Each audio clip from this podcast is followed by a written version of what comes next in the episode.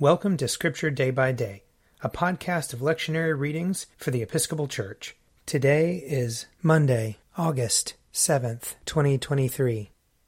A reading from 2 Samuel chapter 7.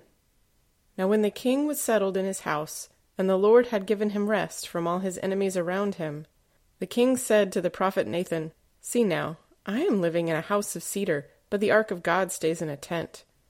Nathan said to the king, Go, do all that you have in mind, for the Lord is with you. But that same night the word of the Lord came to Nathan Go and tell my servant David, Thus says the Lord, Are you the one to build me a house to live in? I have not lived in a house since the day I brought up the people of Israel from Egypt to this day, but I have been moving about in a tent and a tabernacle.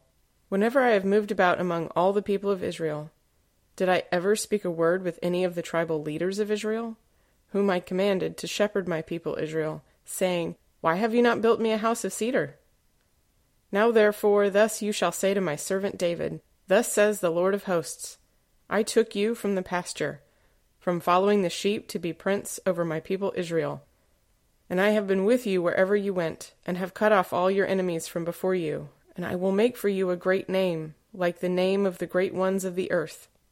And I will appoint a place for my people Israel, and will plant them, so that they may live in their own place and be disturbed no more, and evildoers shall afflict them no more as formerly, from the time that I appointed judges over my people Israel, and I will give you rest from all your enemies. Moreover, the Lord declares to you that the Lord will make you a house. When your days are fulfilled and you lie down with your ancestors, I will raise up your offspring after you, who shall come forth from your body, and I will establish his kingdom. He shall build a house for my name, and I will establish the throne of his kingdom forever. I will be a father to him, and he shall be a son to me. When he commits iniquity, I will punish him with a rod such as mortals use, with blows inflicted by human beings. But I will not take my steadfast love from him, as I took it from Saul, whom I put away from before you. Your house and your kingdom shall be made sure forever before me, your throne shall be established forever. In accordance with all these words and with all this vision, Nathan spoke to David. Here ends the reading. Psalm 80 Hear, O shepherd of Israel, leading Joseph like a flock. Shine forth, you that are enthroned upon the cherubim. In the presence of Ephraim, Benjamin, and Manasseh, stir up your strength and come to help us. Restore us, O God of hosts. Show us the light of your countenance, and we shall be saved. O Lord God of hosts, how long will you be angered, despite the prayers of your people? You have fed them with the bread of tears. You have given them bowls of tears to drink. You have made us the derision of our neighbors, and our enemies laugh us to scorn. Restore us, O God of hosts. Show the light of your countenance, and we shall be saved. You have brought a vine out of Egypt. You cast out the nations and planted it. You prepared the ground for it it took root and filled the land. The mountains were covered by its shadow, and the towering cedar trees by its boughs. You stretched out its tendrils to the sea, and its branches to the river. Why have you broken down its wall, so that all who pass by pluck off its grapes? The wild boar of the forest has ravaged it, and the beasts of the field have grazed upon it.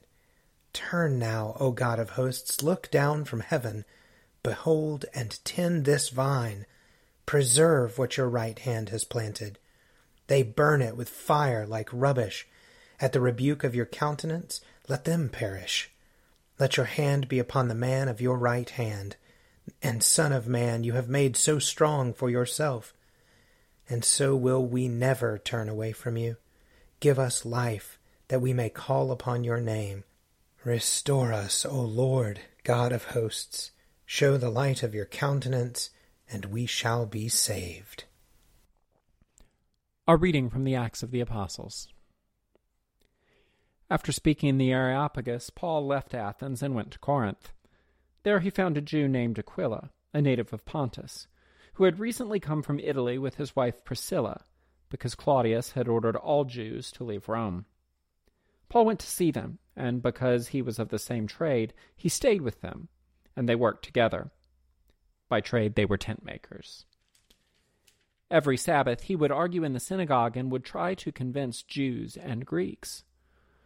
When Silas and Timothy arrived from Macedonia, Paul was occupied with proclaiming the word, testifying to the Jews that the Messiah was Jesus. When they opposed and reviled him, in protest, he shook the dust from his clothes and said to them, Your blood be on your own heads. I am innocent. From now on I will go to the Gentiles. Then he left the synagogue and went to the house of a man named Titius Justus, a worshipper of God. His house was next door to the synagogue. Crispus, the official of the synagogue, became a believer in the Lord, together with all his households and many of the Corinthians who heard Paul became believers and were baptized. One night the Lord said to Paul in a vision, Do not be afraid, but speak and do not be silent, for I am with you, and no one will lay a hand on you to harm you, for there are many in this city who are my people. He stayed there a year and six months, teaching the word of God among them. Here ends the reading. A reading from Mark chapter 8. The Pharisees came and began to argue with him, asking him for a sign from heaven to test him. And he sighed deeply in his spirit and said, Why does this generation ask for a sign? Truly I tell you, no sign will be given to this generation. And he left them, and getting into the boat again, he went across to the other side. Now the disciples had forgotten to bring any bread, and they had only one loaf with them in the boat. And he cautioned them, saying, Watch out! Beware of the yeast of the Pharisees and the yeast of Herod. They said to one another, It is because we have no bread. And becoming aware of it, Jesus said to them, Why are you talking about having no bread? Do you still not perceive or understand? Are your hearts hardened? Do you have eyes and fail to see? Do you have ears and fail to hear? And do you not remember? When I broke the five loaves for the five thousand, how many baskets full of broken pieces did you collect? They said to him, Twelve. And the seven for the four thousand, how many baskets full of broken pieces did you collect? And they said to him, Seven. Then he said to them, Do you not yet understand? Here ends the reading. If you would like to read a meditation based on these readings, check out Forward Day by Day, available as a print subscription, online, or podcast. I'm Father Wiley Ammons, and this podcast is brought to you by Forward Movement. Learn more about our work to inspire disciples and empower evangelists at www.forwardmovement.org.